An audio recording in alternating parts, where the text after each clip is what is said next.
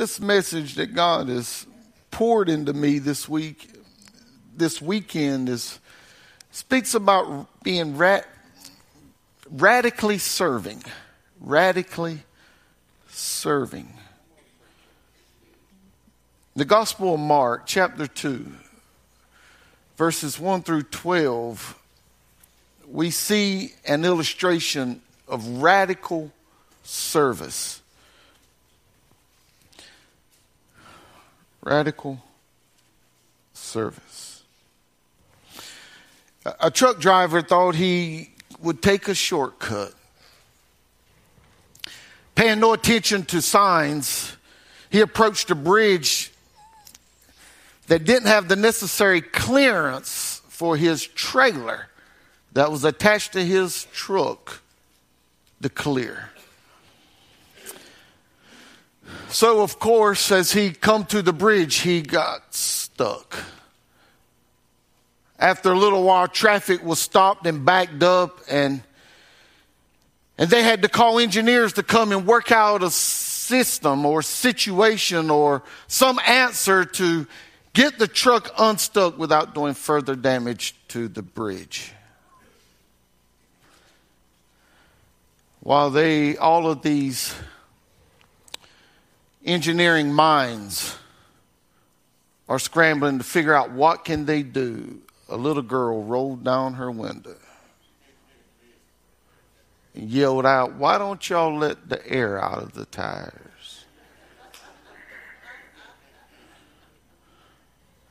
radical. I mean, that's just too simple when you've got these engineers all around. But it worked. And there comes times in our lives if we want to serve God and serve others, we have to look at radical solutions to help solve problems. Look with me here in this passage. The Bible says in Mark 2, chapter Mark 2, verses 1 through 12, the Bible says, and again, he entered Capernaum. After some days, it was heard that he was in the house.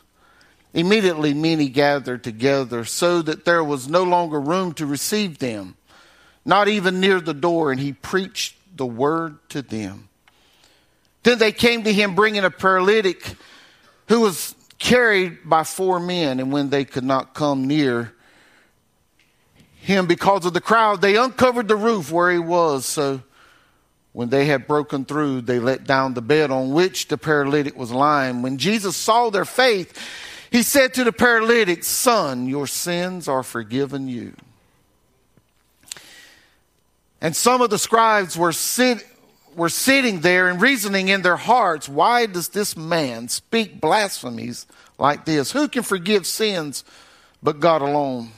But immediately when Jesus perceived in their spirit that they reasoned thus within themselves, he said to them, Why do you reason about these things in your hearts? Which is easier to say to the paralytic, Your sins are forgiven, or to say, Arise, take up your bed and walk?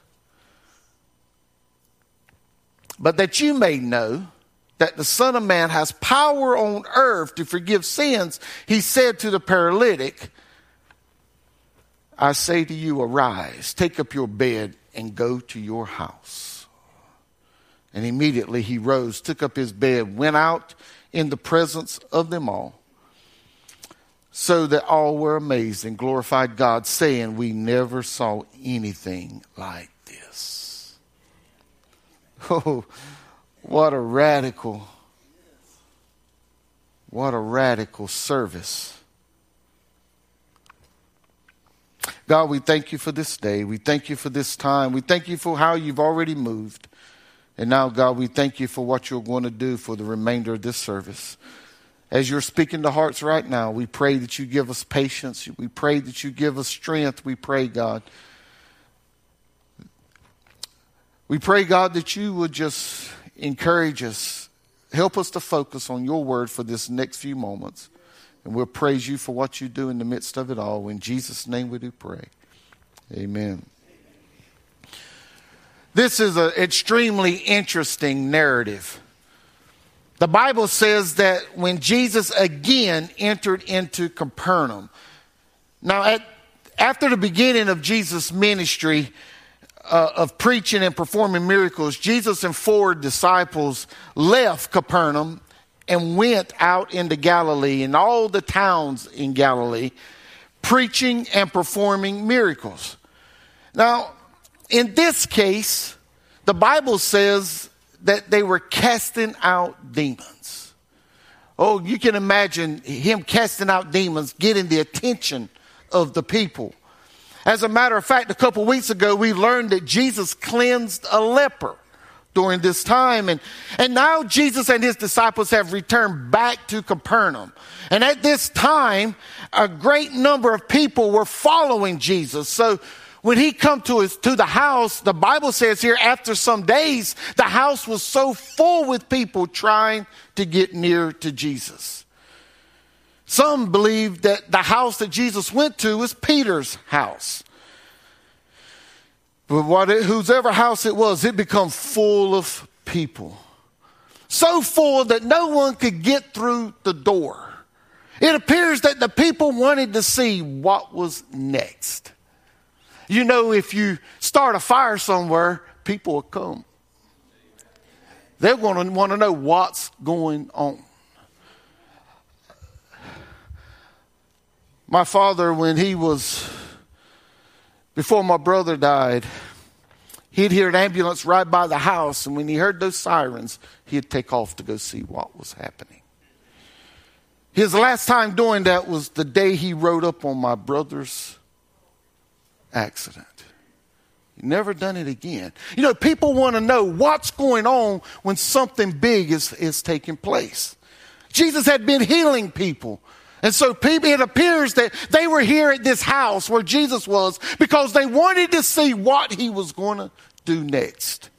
He had cast out demons. He had healed lepers. So what was next? But what they found when they were there was a value placed on preaching. They went there to see a miracle, but what they found was preaching. We know, we all know that there are many ways to draw a crowd. You can go to almost any bar that has good music and, and you'll see a crowd. You can go to a ball game and you're going to see a crowd. It don't matter if the ball game is going well or not, you'll see a crowd. It doesn't matter if it's little league or if it's major league, you'll see a crowd. And any church that plays on the emotions of people but doesn't teach, doesn't challenge, doesn't equip them to grow spiritually, that church will draw a crowd. Now, if Jesus was interested in drawing a crowd, Jesus would have played on played up to the crowd. And his popularity and his celebrity and it would have grown tremendously. He could have performed a few more miracles and, and left the truth of the gospel alone, and the Pharisees would not have bothered him. But in this moment, he did something radical. The Bible says, while they're there to see him perform some miracle, he preached the word to them. I imagine this is not what the people expected, but it's what they got. Some of you right now were expecting me to close service at 12 o'clock, but no, this is what you're getting. There are preachers that I know of personally, they're wonderful men. If you'd have been in their congregation, they'd have closed service. They'd have, say, they'd have folded the message, put it up, and walked away. But I wrestled too late last night with this. Jesus could have received more fanfare than we can imagine if, if he would have just kept performing miracles after miracle. But what's clear is that Jesus' message was more important than the miracles. I can't say what passage he preached from. But we would, we could assume that it was from the Old Testament. We would assume it was from the Hebrew scriptures and, and he shared with them about the kingdom of God. And, and I'm sure he also preached about the power of God and salvation for anyone who would repent of their sins. I wonder today how many of us place this kind of value on preaching. You know, preaching was center. It was very central to the life and ministry of our Lord Jesus Christ. And some, and the same must hold true for any church that wants to be in service for the Lord. You know, I love good singing, don't you? And I love our choir. They do a great job. And I, I just, I love good singing. I love testimony meetings. I love the fact that people are, are free and you feel free in this place to, to share your testimony. I love special services, but nothing takes the place of preaching. Some of you may wonder why. Why is preaching so important? Because we preach the gospel. I, I, don't know about you, but I, I love the gospel. In fact, if you don't love the gospel, you may want to do an evaluation of yourself to find out if you've truly been born again. Because if you've been born again, you can't help but love the gospel. Because it's the gospel that's the power of God to salvation. Without the gospel, we wouldn't be saved. You know, I was lost and on my way to a demon's hell when I heard the gospel. Something radical took place in my life and I was convicted of my sin and I realized I was in need of a savior. Someone who could cleanse me of all my sin. And in the gospel, I learned that a savior indeed had come to this sin cursed world. He did something so radical over 2,000 years ago that it's still changing lives today. He left the glory of heaven. Isaiah said when he looked up, he saw seraphim flying around, two with six wings to cover their face, to cover their feet, and to fly with. And, and they were flying around, uh, crying out, Holy, holy, holy. Listen, folks, to be in a place like that, to come to this sin cursed world, that's a radical thing. Oh, He came to this sin cursed world and he came in the likeness of man, being born of a woman. But not just any woman, a woman that God chose for, for him to be born through, a woman who, who was a virgin, who didn't know any man. And he lived a perfect and a sinless life. And so, because he did this, every man, every woman, every boy and girl can be forgiven of their sin. Listen, he was falsely accused. He was illegally tried. He was beaten at a whipping post. They pressed a crown of thorns on his head. They plucked the hair out of his face and they spat upon him. He was pushed, ridiculed, and mocked up Golgotha's hill. And when he reached the top, they nailed him to an old rugged cross, suspended him between heaven and earth. And, and as he was receiving the wrath of my sin, your sin, God, his heavenly Father, turned his back upon him so that he wouldn't have to turn his back upon me. Oh, I love the gospel. I love the gospel.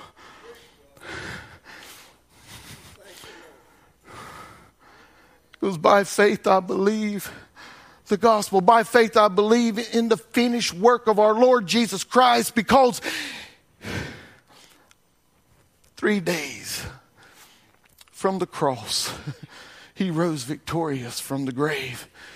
And, he, and when we place our faith in this radical Savior who came to earth to become the once and for all sacrifice for the sin of the world, we receive the victory that he that he had over death, hell, and the grave. Oh, by faith I received him as my Lord and Savior. My life has forever been changed. And if this radical, this gospel, if it can radically change your life, if you'll fall in love with the gospel. The Bible says faith come by hearing and hearing the word of God. So listen, we have no other choice but to place value on preaching. We've got to preach the Word of God. We've got to preach the gospel because it's the gospel that changes lives. And when we place value on the preaching of the gospel, we can witness the power of forgiveness. Folks, when Jesus was preaching, four men brought their paralyzed friends to Jesus, or their paralyzed friend to Jesus. They believed that if they could get to this man Jesus, he could he, he would heal this man's body. Oh, they had heard about all the healings he had done prior to this. And when they arrived at the house, the crowd was so large they couldn't get in. So they decided this door might not open, but the roof will. Oh, what a radical thing. What would you have done? What would I have done? Probably just went on home. Let me help us here. In this day, houses were constructed with flat roofs. Often there was a set of stairs at the side of the house that provided access to the roof. And the roof was, was much like a deck back then. A deck that we have today right outside, as we walk outside of our house, it, it, was like that on top of the roof. The roof had timbers laying across the house and, and there was a, there was a layer of branches across the timbers and, and then they put clay tiles upon the, upon these, um, these limbs and then they covered that with mud and they, they shaped that mud till it could get hard and it became waterproof. So here Jesus is preaching in the house, and these four men find their way up the side stairs to the top of the house. They begin to dig through the roof, and, and when they made this opening large enough, they let the bed down with their friend in it. Can you imagine Jesus is preaching, then dirt, wood, and clay? It begins to fall upon the crowd. They look up and there's a hole in the roof and a man coming down. I know exactly what you would have been thinking because I would have too. I hope my homeowners is going to pay for this. you think Peter might have been worried about that? Could have been. We don't know. We weren't there. I imagine everyone was stunned, but Jesus wasn't. I would imagine Jesus was just elated. You look, he saw these four men and they were willing to do whatever it takes to get their friend to Jesus. Mm. Are we willing to do whatever it takes to win some to the gospel? Or, or do we have to hold on to our sacred cows? Well, if they don't like the way we do it here, they can go somewhere else. Hmm. We have to ask ourselves are we willing to do what's difficult for ministry? And sometimes the difficult thing is to not have our way.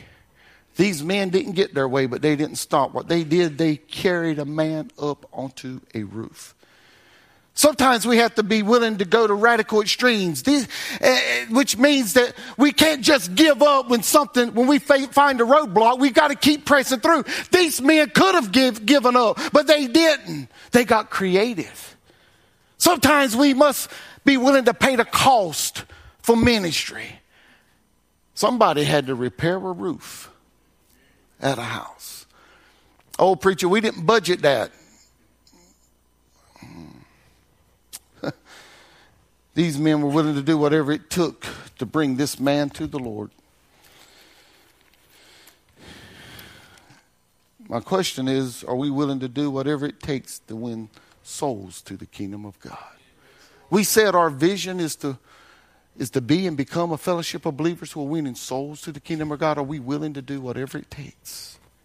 To win souls to the kingdom of God. Paul said this in chapter 9, verses 19 through 13 in 1 Corinthians. He said, For though I am free from all men, I have made myself a servant to all, that I might win the more.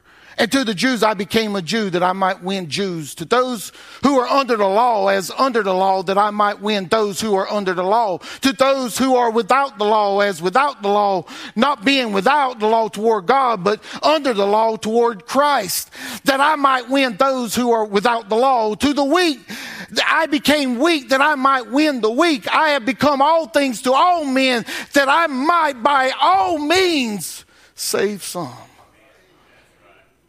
And Paul says, Now this I do for the gospel's sake, that I may be a partaker of it with you. Paul didn't do this for his own sake, he did it for the sake of the gospel, so you and I would have the gospel today.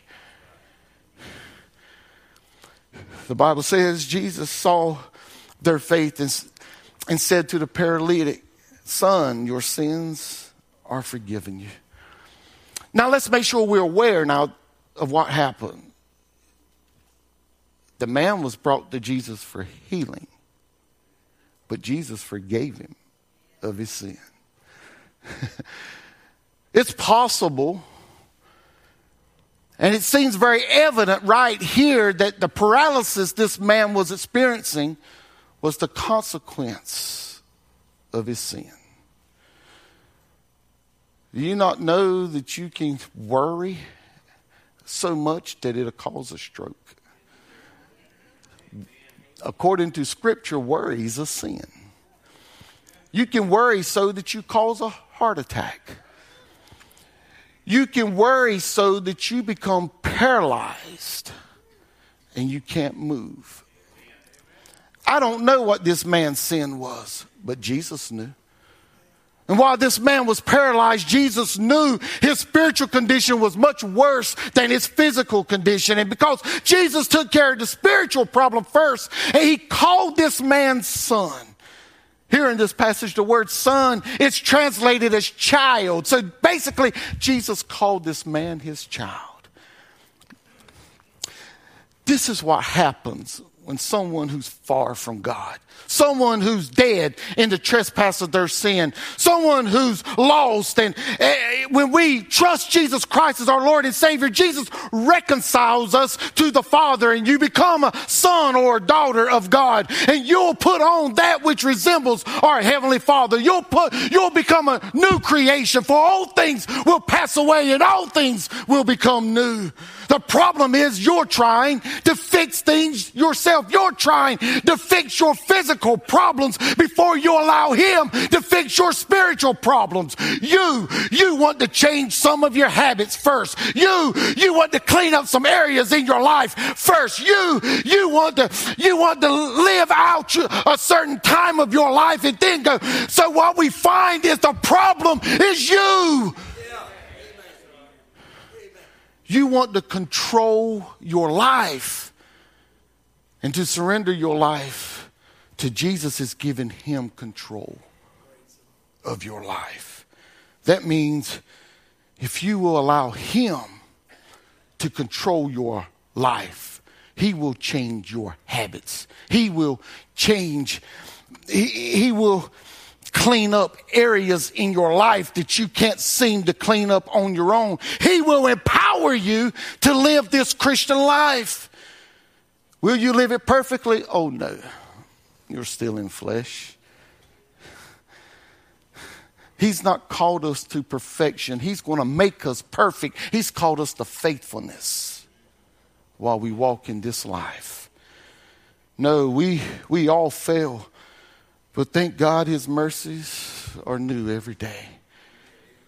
And his grace is sufficient to carry us through. Our perfection is not in us, our perfection is in Jesus Christ. In this passage, we notice that when we take, when we place value on preaching,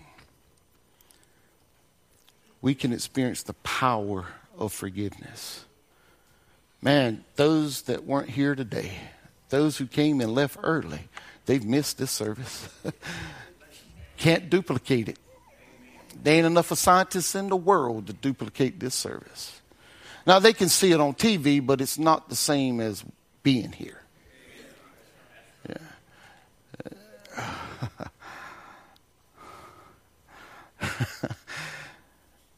well, whenever we get to experience the power of forgiveness, that time will validate the person of our Lord and Savior Jesus Christ. So here we last I want us to notice the validity of his person. And I'm going to get out of our way. There were some scribes in the house. Jesus has done a great thing. He's forgiven the man of his sins. But there's scribes probably planted there. It's highly likely that the Pharisees had heard all that Jesus had done and they, they sent this clique of men together and said, Y'all go and see what's taking place. You know, the scribes, you know what their job was? To copy the scriptures. I've learned that the more I write something down, the more I remember it. It would seem that the scribes would have remembered the scriptures. and that the scriptures would testify of a coming Messiah who had power on earth to forgive sin. But instead, they begin to talk to one another, accusing Jesus of speaking blasphemies. You know why? They were probably like a lot of born again believers today. Oh, Jesus is coming, but it won't be while I'm here. the Messiah's coming, but it'll be on down the road. So I got time. Yeah, I'm sure they were thinking, yeah, the Messiah, God said the Messiah will come, but it's not going to be right now. But what they did know, they knew that only God could forgive sin. And when Jesus made his statement, Your sins are forgiven, they knew Jesus was declaring to be God. They knew that. And Jesus knew this is what was in their heart and in their mind, and this is what they were arguing uh, about or they were contemplating about. And, and he asked the question, he sets them up. Which is easier? Is it easier to say to the paralytic, You're forgiven of your sins, or say, Arise, take up your bed and walk? The reason he asked this question because if, if he had said, just arise, get up and walk, and they'd have seen that, there'd have been no way they could have doubted him. But because he said, your sins are forgiven, that, was, that couldn't be proven as easily as him being able to walk. So his healing would be seen, and that would be proof, but his forgiveness of sin wouldn't be as evident. You know, we don't walk by sight. It does, no matter what the world says, we don't walk by sight. We walk by faith. We don't always understand, but we trust the Lord. They showed they didn't trust him. And Jesus knew it. So Jesus says, Well, just to prove to these scribes that I have the power on earth to forgive sins, hey, get up and walk. Take your bed and go home. And the man did just that. He stood up. A paralyzed man stood up, picked up his bed. Oh, he wasn't just using his legs for walking, he was using his legs for carrying too. And he walked home with his bed on his shoulders. Woo! Uh, everyone was amazed and they glorified God because they had never seen such a thing. Listen, I'm going to share this and I'm getting out of here. I'm closing right now. Verse 10 says, Jesus told them he had power on earth to forgive sins. I want to encourage us today. Jesus' words are valid. He did many marvelous things while he walked on the earth, including forgiving sins. In fact, through his sacrificial death, he is still forgiving sin. And I have experienced his forgiveness. Many here has experienced his forgiveness. And if you'll believe the gospel of Jesus Christ and surrender your life to him, you will experience this life changing, this radical forgiveness. Romans 10 and 9 says that if you confess with your mouth the Lord Jesus Christ and believe in your heart that God has raised him from the dead, you will be saved. But can I warn you? As we're getting ready to sing this song of invitation, can I warn you of this? Jesus is also saying that the place to receive forgiveness is here on earth. It is possible to wait too long. If you leave this world without surrendering your life to Jesus Christ here on earth, it'll be too late for you.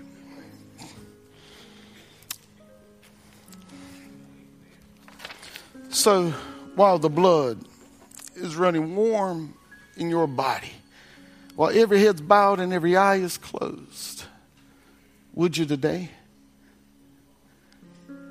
Would you today decide today, while I'm alive here on earth, while He is speaking to my heart, come, come and receive Jesus?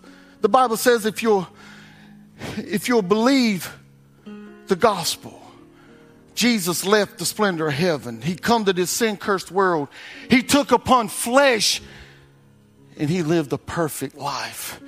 Not only did he live a perfect life, but he he gave his life for you. He died a sinner's death, taking upon my sin and your sin, he nailed it to the cross.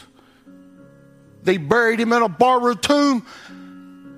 And on the third day, he arose victorious from the grave. If you'll believe this, and if you'll confess that you are a sinner in need of a Savior, and Jesus is the Savior, He'll save you today. So, would you pray with me right now? God, I know I'm flawed. I know I've messed up. I know I am far from you. But God, you sent your son for someone like me. And I believe Jesus is the Savior of the world.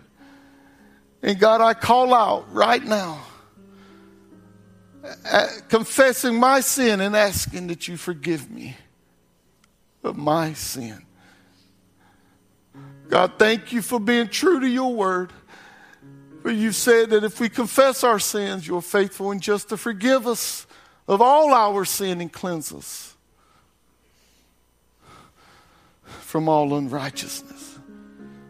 God, thank you for saving me today. Give me strength. Give me courage. Equip me to share your gospel. And God, we'll praise you for what you do. In Jesus' name we pray.